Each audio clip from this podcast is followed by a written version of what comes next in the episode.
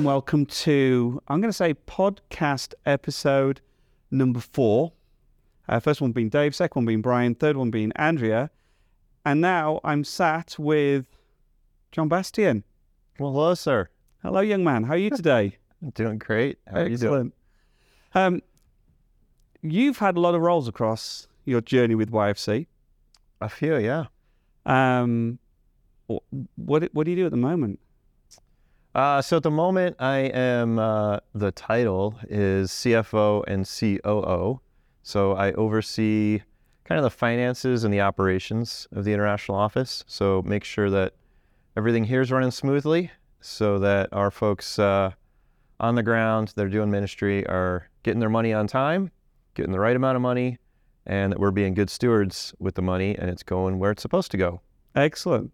I mean, you say it in one sentence, and I'm sure it's a lot more challenging than that. Um, so, I mean, in, in finance, Yep. in in that kind of, because I want to talk about some of the other stuff you do in a bit, but what's the tricky bit about finance? What is it that people don't know that actually causes you the most stress? Uh, the tricky part of finance with our international family is probably just all the different places and ways that we send money. So yeah, yeah, trying to get it. Um, you know, it's one thing to get into other currencies, uh, but we have different uh, registrations and names of accounts, and in some places um, they may not be too keen on what we're doing, and so we have to find some creative ways to get money to different places uh, for what we believe God's called us to. yeah, So that can uh, create some uh, interesting scenarios of, of getting those funds out the door. Yeah. But we've got different ways to do that. We've got ways to double check that it gets to where it's supposed to and that it's being used the right way. And I suppose one of the ways that you, I say double check, but we don't double check through this way, is you get to travel. You get to go to some amazing places. For sure. So, how does that work? how how come you can travel? What is it you do when you travel? Yeah, there's a couple things. So, um, you know, anyone that's worked with Youth for Christ knows that our YFC family around the world is extremely relational. And really, the way that we operate as a movement is through relationships. Yeah, yeah, if um, if those folks on the field don't know what we're doing here, we don't know each other on a personal basis to have that trust, then uh, we can run into some issues. So, part of my role in travel is just to get to know some of our leaders around the globe, uh, so that they know who we are. We, you know, they know they know us, we know them, and um, and that's a key part of it is building those relationships. yeah, yeah.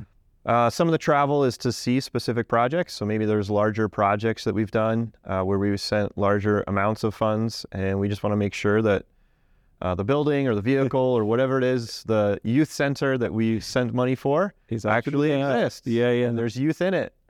Um, so some of it is to check on that, but a lot of the travel is when our family is gathering, whether that's a area gathering or regional gathering. When they're coming together, then I can see a number of folks at once and kind of check in with everybody. because that's the thing that we are a relational organization. Yep. And I think it's certainly one of the things I've noticed the most is that if we're just an email, if we're just a, a face on a web page, um, it's harder to get good responses and build a relationship. Mhm. But once you've turned up, once you're actually a human that's been and Yeah. and they've managed to kind of get you to eat some of the awkward and embarrassing foods Yeah. that they only give to tourists. Right. It really changes the dynamics of of just the way that we are a family, a YFC family. Yeah, definitely. I mean, what I would say is it just it builds trust, and um, when when you're working in this and you're working with finances or you're working with getting reporting back and those kind of things, to have that trust um, just helps everyone out in our effectiveness. So uh, that way, when I'm sending emails, they know who it is. I t- tend to get answers a little bit quicker. Yeah, yeah. and uh, they know why I'm asking the questions. It's not that I'm second guessing them, but just needing to know what's happening so we can relay that back to our partners. So I would say a lot of that is that trust piece. Absolutely. Um, the, the question that I always get asked, and I know that you get asked, people say, "Oh, where's your favorite place to go? Who are the best people?" and all things like that. So I'm going to avoid all of that conversation. Okay. All right. But I am going to ask, food-wise. Mm. So what is not the worst food? Because I don't think there are any bad foods. It's Right. just your uh, perception of what flavor is. But where have you been um, that you've had something that surprised you, where you've looked at it and just thought, I, but then you've eaten it, or you've or you've drunk it and gone, that's amazing. Okay, that's amazing. Let's think here. I mean, what comes to mind right away um, is the Mediterranean food, and uh, Lebanon is one that comes to mind. Mm. Um, I've never gone hungry in Lebanon.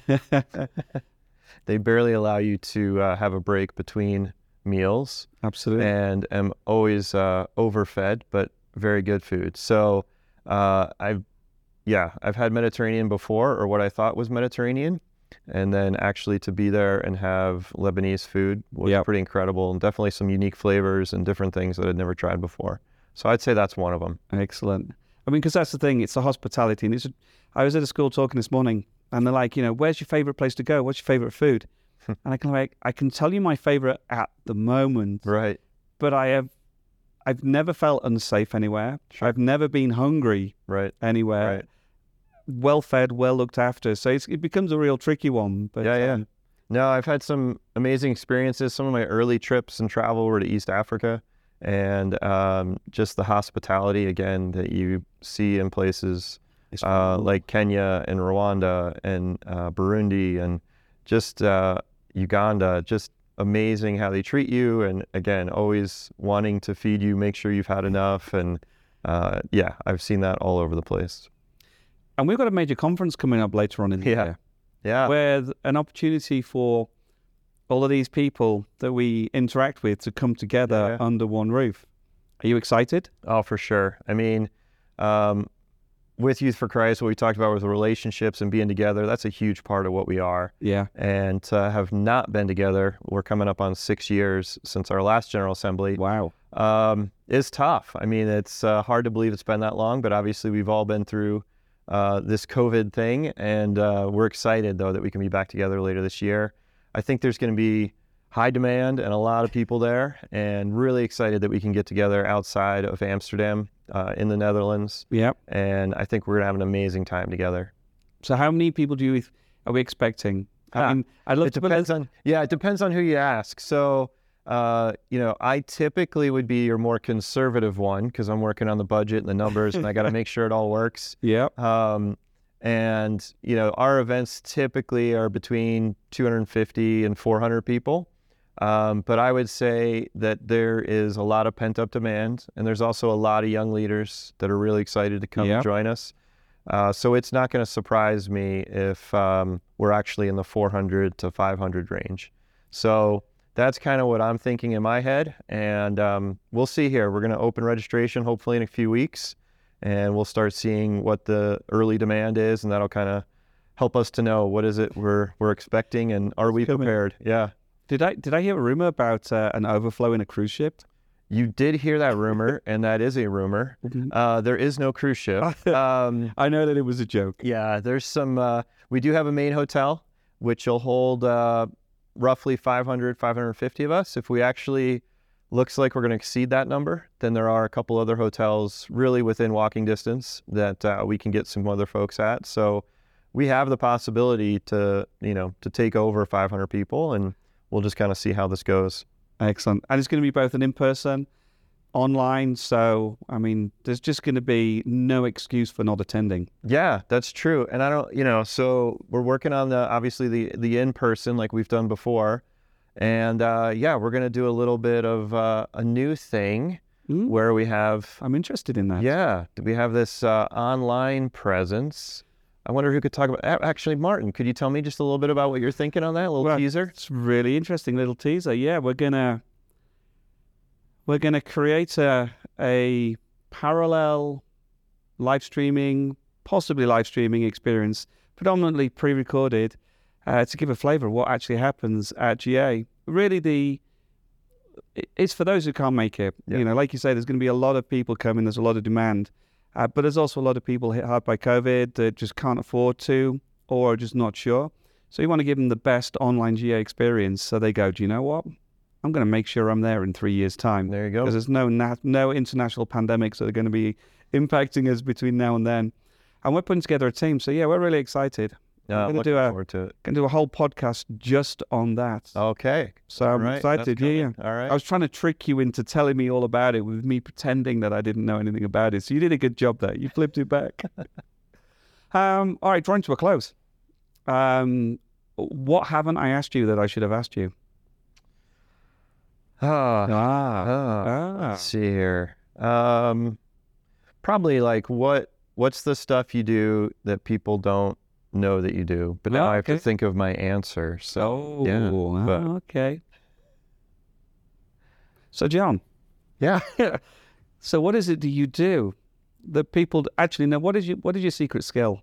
Secret skill. Let's go with your secret skill. well, secret skill has become a little bit less of a secret, but I can make a pretty good latte okay. here at the office. You can. Yeah. Vanilla? So no, not vanilla. What was it? yeah, I can do vanilla if you'd Vanilla like. I can do a Okay. mocha. Yeah. So that's my secret skill. That uh, you know, if this doesn't pan out, I can uh, hopefully go get a get a role as a barista somewhere. So, so the thing is, oh, you visit all these nations. Yeah. They give you this amazing food, uh, uh, national experience, and things like that. Show, th- and you're saying, "Hey, come and visit me in the international office, and I'll make you an exceptional latte." Absolutely. I mean, that's For quite a good deal, to be Yeah. fair. For sure. For, sure.